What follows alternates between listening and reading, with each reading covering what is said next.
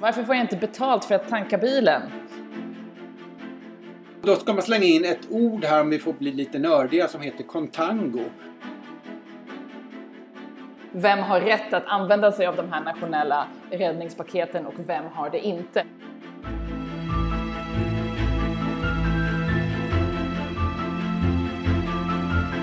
Detta är Molén och Marsal.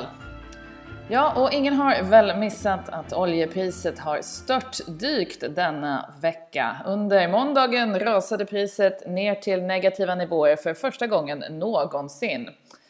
Och min fråga, jag har lite faktiskt helt ärligt ganska svårt att förstå mig på den här oljemarknaden och hur den fungerar. Men en grundläggande fråga som jag tror att många nog ändå ställer sig även om man inte kanske vågar erkänna det eftersom det är en dum fråga. Jag ställer den. Klas, varför får jag inte betalt för att tanka bilen? Ja men det är väl en bra fråga att inleda med och... Eh, det var snällt sagt. Till att börja med ska vi säga då att eh, Oljepriset eh, var ju förvisso negativt men det globala bensinpriset har varit hela tiden ganska långt ifrån negativt. För vi får komma ihåg här att olja måste ju raffineras för att bli bensin. Men dessutom, eh, och det är väl många smärtsamt medvetna om, så är det ju ganska mycket skatt på bensin. Så att vi har en skatt i Sverige och i många länder i Europa är det ju något likartat som ligger på en fast, ett fast tillägg på ungefär 8 kronor eller drygt 8 kronor tror jag det är faktiskt. Så att eh, även om man skulle ha väldigt, väldigt låga bensinpriser på världsmarknaden så skulle man ju fortfarande ha den, den eh, skatten. Så jag kommer inte få betalt för att tanka bilen någonsin. Men... Du ska inte lägga in det i budgeten i alla fall. Jag ska inte lägga in det i budgeten. Alltså jag får inte köra min bil i princip. Eller jag får köra den en gång i veckan för att handla mat. Så jag använder inte så jättemycket bensin ändå. Um, men okej, okay, vi kommer aldrig få betalt för att tanka bilen, men att oljepriset är negativt är ändå en ganska bizarr grej och en märklig konsekvens av den här pandemikrisen som vi just nu går igenom. Men om man då ska bara ta det från början hur det här funkar. Du köper alltså olja i form av kontrakt, ja? Precis, det här är ju standardiserade kontrakt och eh, det, det, finns eh, två stora standarder. VTI som är den amerikanska och, eh, och Brent som är den europeiska Nordsjöoljan. Men generellt så är det då så att varje kontrakt innebär 1000 fat med eh, olja. Och då undrar man såklart hur stort är ett fat? Ja, det är ungefär 159 liter. Så att till att börja med så ska man ju inte bara tanka bilen med det här eh, utan man, behöver, man ska vara beredd på att ta ganska mycket mer om man köper ett sånt här kontrakt. Just det, och du kan ju inte tanka bilen med det heller för det är väldigt giftig, giftig sak som inte går att stoppa in i bilen. Men okej, okay, jag köper ett sånt här kontrakt och nu ska se om jag har fattat det här. När det då går ut i slutet av månaden, eller hur? Mm. Då måste jag ta emot en fysisk leverans, om jag fortfarande sitter på det här kontraktet, av 1000 fat av den här oljan, 159 liter gånger 1000, i en stad som heter Cushing i Oklahoma. Seriöst? Jaha. Eh, ja, nej, men det där är ju eh, en stad som har kanske kommit på alla släppar här på slutet och som de flesta nog inte kände till innan. Ehm, men det är faktiskt så att Cushing har långa anor när det gäller olja i USA. Mer än 100 år faktiskt. Där man eh, skapade då oljeraffinaderier men också en eh, hubb då för att lagra olja. Och eh, anledningen till att det blev där, ja, jag skulle väl säga att det har att göra med det geografiska läget. För här finns ju också massa pipelines och orten ligger liksom logistiskt bra mellan då de kanadensiska oljefälten och sen såklart alla som har sett Dallas på 80-talet i, i tv-serien vet ju att i Texas finns ju massor med oljefält. Och Oklahoma då för den som kan sin amerikanska geografi vet ju att det ligger ju norr om Texas. Så att det geografiska läget gör att eh, det har blivit liksom en bra hubb för amerikansk eh, oljelagring och eh, pipelinefördelning runt om i USA. Men spelar det här fysiska någon roll i den, i den pågående krisen? Jag menar, jag tänker om jag själv hade suttit på ett sånt där kontrakt och nu i slutet av månaden så hade jag behövt ta mig till Cushing i Oklahoma för att ta emot de här tusen faten med olja. Det hade jag inte kunnat göra eftersom jag bor i Storbritannien och det är restriktioner på att, på att resa och så vidare. Kan det spela in att många Många kan inte ta emot leveranserna och därför, de kan inte ta sig till den här underbara platsen Cushing i Oklahoma som jag faktiskt har bildgooglat, det ser inte jättetrevligt ut. Eh, men man kan inte ta sig dit, man kan inte ta emot leveransen och därför försöker man sälja av kontrakten till nästan vilket pris som helst och boom går oljepriset minus. Nej? Nej, jag tror man ska nog inte tänka sig att det är det som ligger bakom det här utan olja, det finns ju såklart en fysisk handel med olja men det finns också en stor handel som är mycket mer finansiell. Och eh, här så förefaller det som att det som hände i måndags när oljepriset handlade negativt det var en, eh, e, en så kallad ETF, alltså en börshandlad fond, Exchange Traded Fund. De har blivit väldigt stora aktörer på finansiella marknader under de senaste tio åren. De kan bestå av massa olika typer av tillgångar men typiskt är det någonting som man, man paketerar de här kontrakten för att de flesta köpare vill ju inte ha riktigt så mycket olja i sin portfölj utan man vill ha exponering mot oljepriset. Och då handlar man det här mer då som med tanke på att det ska vara en finansiell tillgång. Verkar som att förvaltaren av, av den här ETFen då inte riktigt har varit medveten om kanske vad det, hur, hur det kunde bli mot slutet av det här kontraktets löptid. Och, och eh, om man får slänga in... Alltså, vadå, så du skulle kunna tänka sig en, en liksom fondförvaltare där som helt plötsligt blir tvungen att ta emot en leverans på tusen fat olja eller betydligt mer i kursen. Ja, och då ska man slänga in ett ord här om vi får bli lite nördiga som heter contango. Och det, oh. ja precis, det betyder eh, att priset på fysisk olja är betydligt lägre än olja med leverans i framtiden. Och det är precis det vi ser i oljemarknaden eh, just nu. Och jag föreställer mig att eh, förvaltaren då möjligtvis tänkte att oj vad, vad dåligt det här kontraktet som jag sitter med handlar. Jag hoppas att det kan komma upp lite grann och vara lite mer likt junikontraktet. För det här var ju majkontraktet då i måndags där den stora dramatiken var.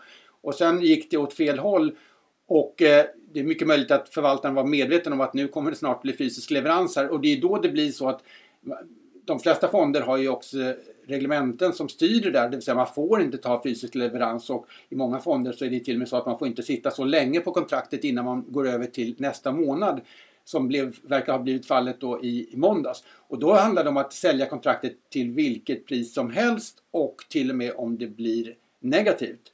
Så att det, det förefaller ligga bakom den här dramatiska rörelsen i måndags.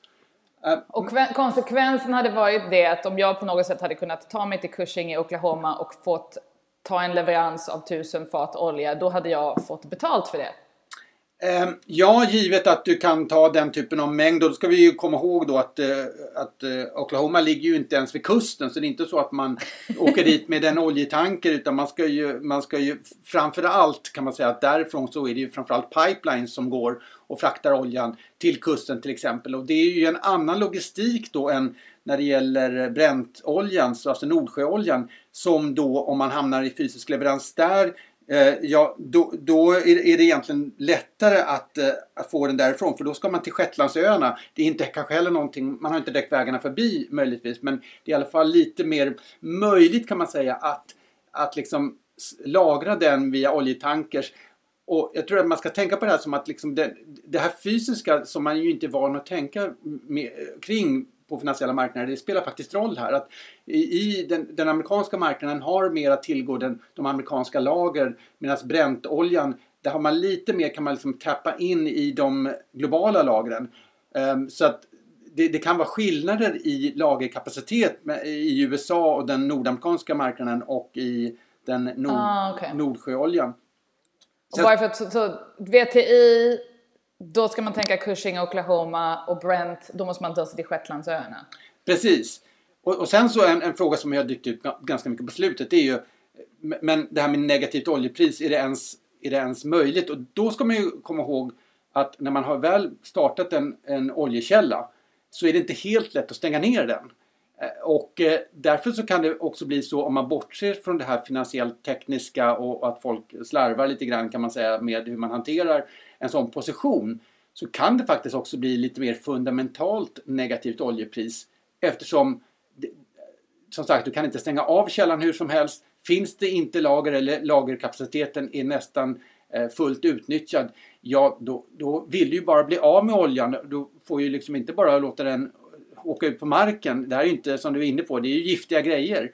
Så att teoretiskt så kan man hamna i ett läge där man får faktiskt fundamentalt ett eh, negativt oljepris. Och menar, som våra lyssnare säkert känner till, grunden i, till dagens läge är ju att vi har eh, det är ju en effekt av coronakrisen och det här kraftiga fallet i efterfrågan, inte minst då inom transportsektorn.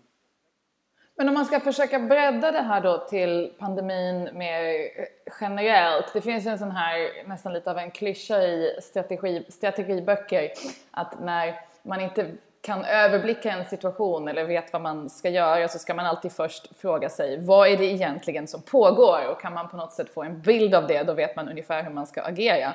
Så om vi använder det en sekund här, vad är det egentligen som pågår och försöker uttrycka det väldigt enkelt? Skulle man kunna säga då att pandemin har satt stora delar av den formella ekonomin på plats, men just oljeekonomin, eller på, på plats, på paus.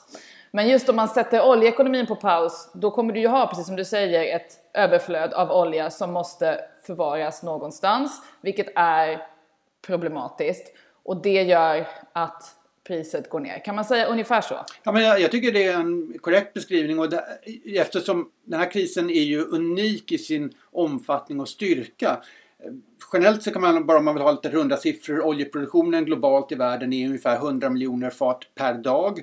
Och bedömningarna när det gäller hur mycket efterfrågan har fallit är mellan kanske 25 och 35 miljoner fat per dag. Så det är en, ett enormt överutbud. Och då har vi pratat tidigare om att man är ju på väg att skära ner produktionen från Saudi och Ryssland men det, det, överenskommelsen då handlar om ungefär 10 miljoner fat per dag. Så även efter den överenskommelsen så råder det ju ett väldigt stort överskott av olja. Och det kommer ta tid innan, som sagt, det tar tid att stänga ner oljeproduktion och eh, det kommer att ske också i USA, mer spontant kan man säga, eh, i takt med att det blir olönsamt att investera i ny olja så kommer man också se en nedgång av produktionen i USA. Men det kommer ta tid och under tiden så har man den här situationen med, med stort överskott. Men absolut, det, det, är det här kraftiga fallet i efterfrågan som har försatt oljemarknaden men också andra marknader i den här situationen.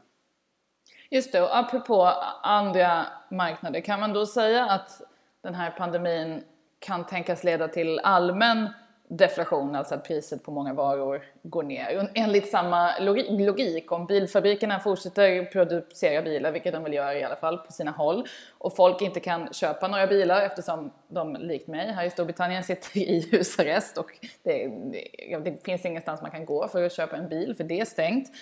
När man väl kan köpa bilar igen kommer det då finnas fler bilar än vad det finns efterfrågan på bilar och då kommer priset gå ner. Kan man säga det här generellt? Ja, li lite åt det hållet tycker jag. Men man får ju titta på område efter område. Just när det gäller bilindustrin så har det ju, vi har ju flera chocker här samtidigt. Eh, egentligen kan man säga att det började ju i alla fall för Europa och USA som en utbudschock. Det var ju Kina som stängde ner först och Kina är ju, apropå hubbar, en väldigt viktig hubb för eh global produktion. De producerar mängder med grejer till många industrier inklusive bilindustrin och eh, det innebär att man, får, man, hade, man har komponentbrist så att produktionen rullar inte på kan man säga på samma sätt inom bilindustrin som den gör inom eh, oljeproduktionen.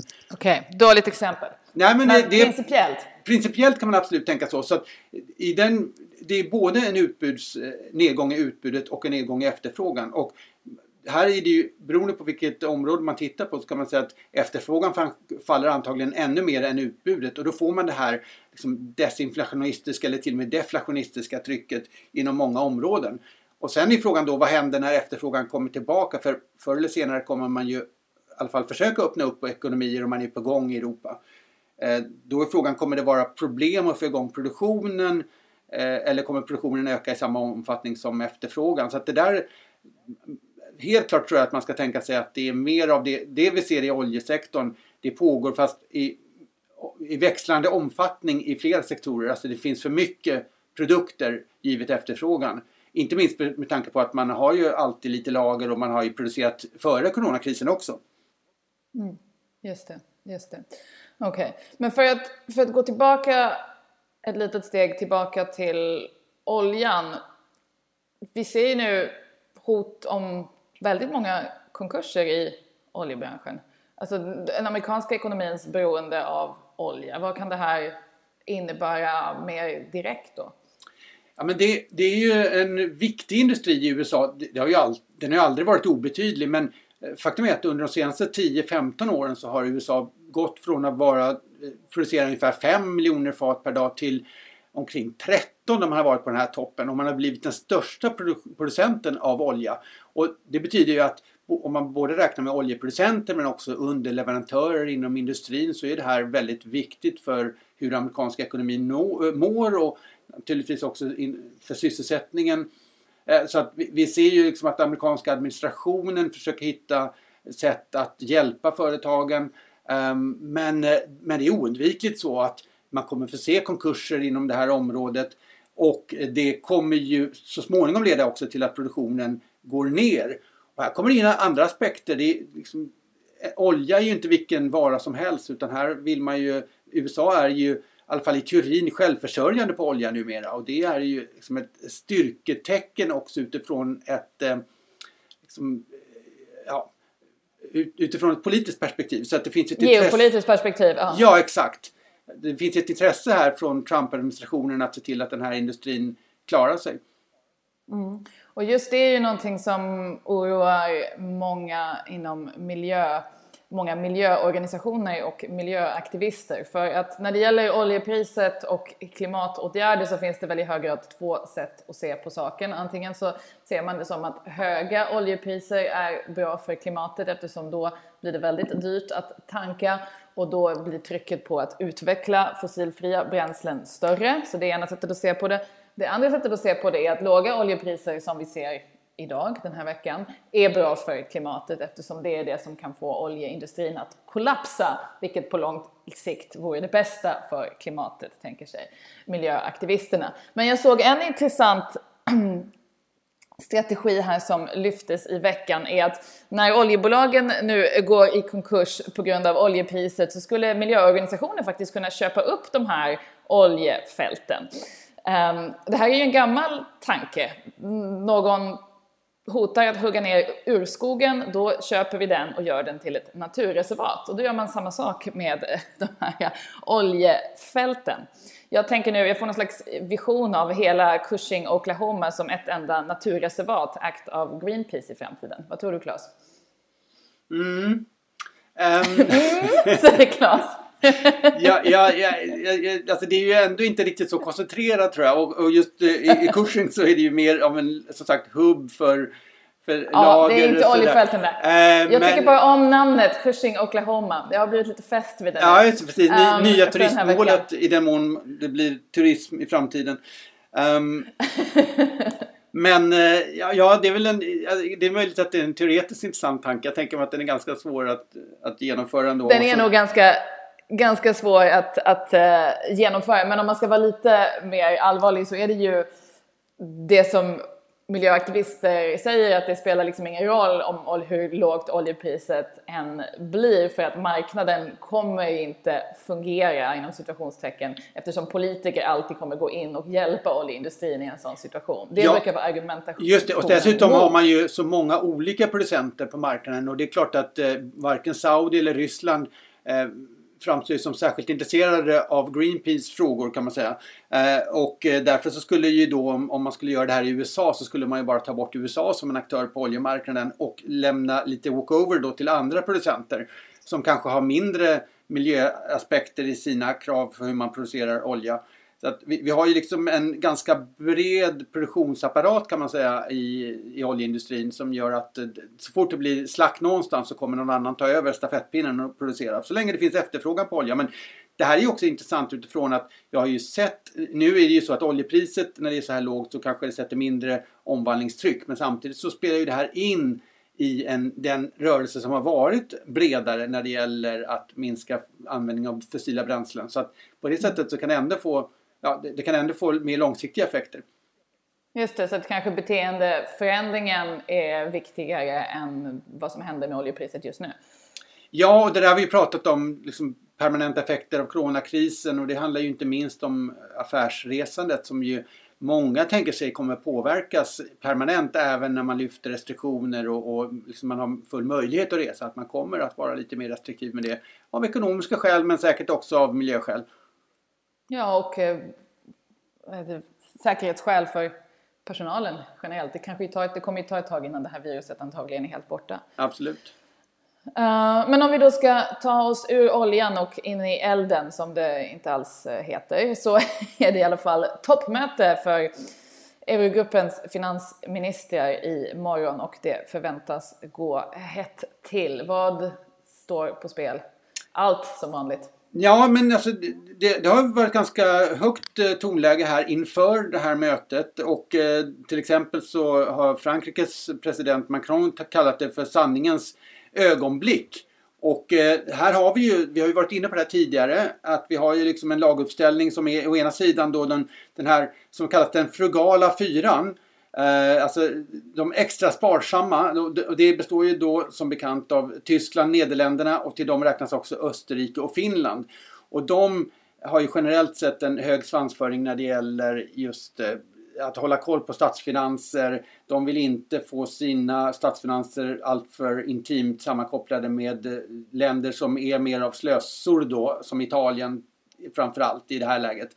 Och eh, Frankrike... de slösar väldigt, väldigt, väldigt mycket pengar på, på saker och ting just nu på att rädda sin befolkning från en pandemi. Förfärligt. Absolut, och här, det, det är just den här pandemin som gör att det finns en moralisk aspekt som, som inte har funnits Exakt. på samma sätt eh, när den här frågan har, så den är inte på något sätt ny. Utan den har ju dykt upp egentligen ända sedan, sedan euroområdet bildades 1999.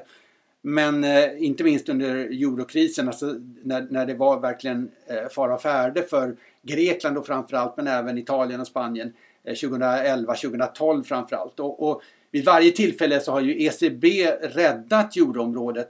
Det finns ju det här berömda citatet från dåvarande ECB-presidenten Mario Draghi när han gick upp och som det föreföll faktiskt lite grann på eget behåg bara utan att ha helt klerat det med sina kollegor sa att ECB kommer att göra whatever it takes. Och det var ju tillräckligt de orden faktiskt för att rädda euroområdet den här gången. Ja, um, det var det vände. Och nu, nu har ju ECB sagt att ni politiker måste också göra grejer men det, det, det, verkar inte som att man kommer så mycket framåt utan det handlar hela tiden om att de här fyra nationerna de vill att det fortfarande ska finnas en, liksom en eh, individuell eh, eh, koppling mellan skuld och, och länder så att man inte smetar ut den här, det här ansvaret mellan mm, alla länder. Och då kan man känna att det borde de kanske tänkt på innan de gick med i euron. Det var, många som, det var många som tänkte på det och de som var, liksom, inte minst akademiker pekade på att en penningpolitisk union måste förr eller senare bli en finanspolitisk eh, union, det vill säga man ska ha samma finanspolitik.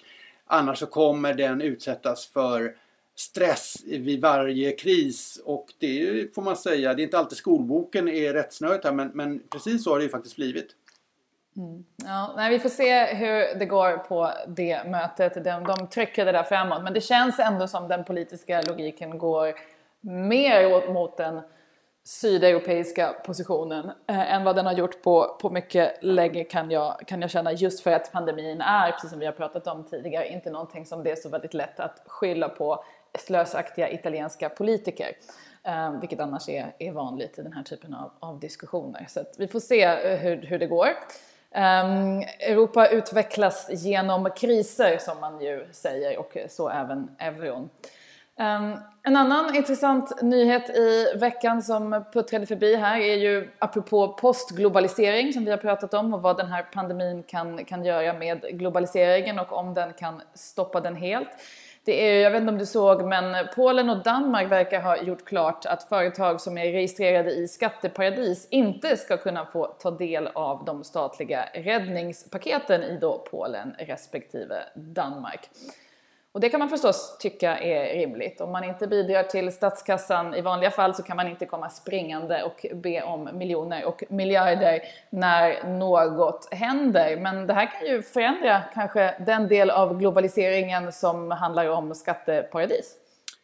Ja men eh, Det, det, kan det absolut göra och det är väl också en trend som vi har sett tidigare. Många regler har ju ändå skärpts i det avseendet.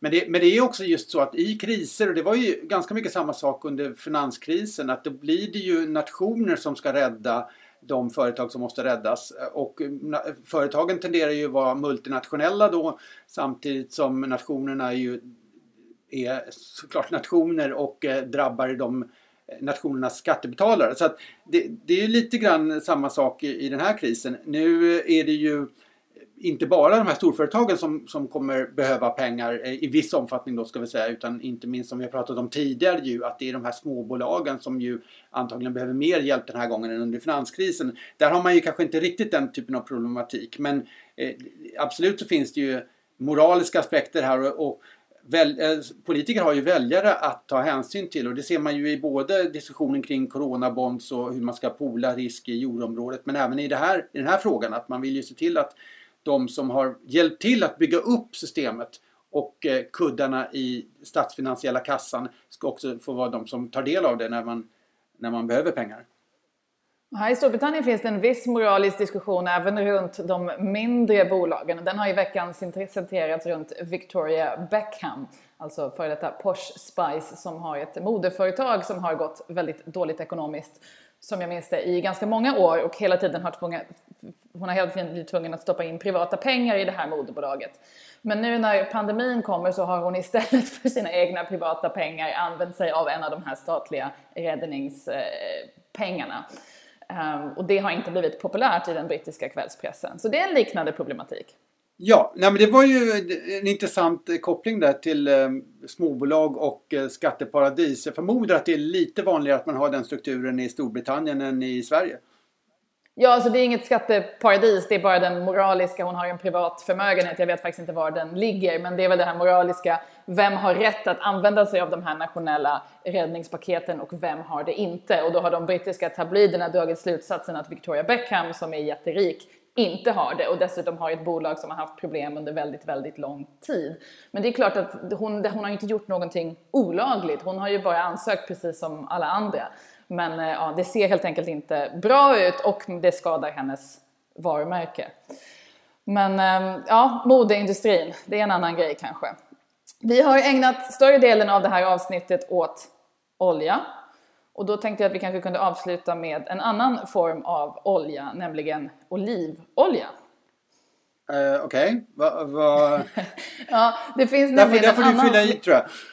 Jag får fylla i det. Ja, det finns ju en annan smittsam sjukdom att oroa sig för om man nu vill det.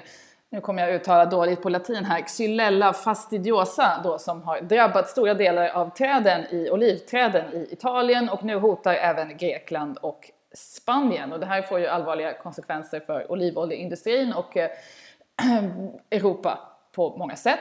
Eh, men det här är mycket allvarligt, den här sjukdomen, och en konsekvens av växtglobaliseringen i världen.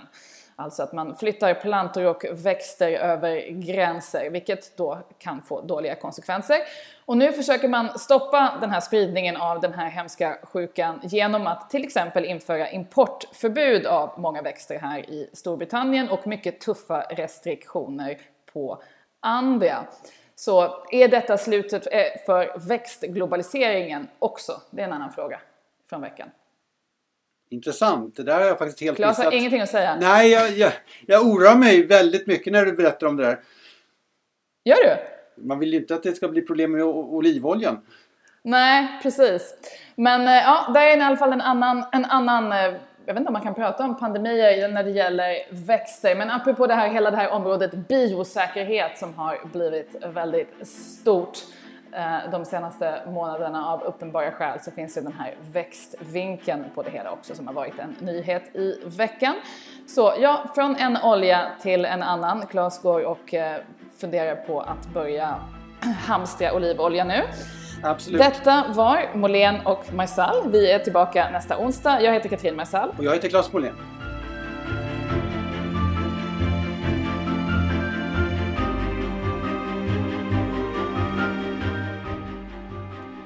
Här podden görs av EFN Ekonomikanalen. Ansvarig utgivare är Anna Fagerström. Gillar du vad du hör? Dela gärna podden med vänner och bekanta samt betygsätt den på iTunes.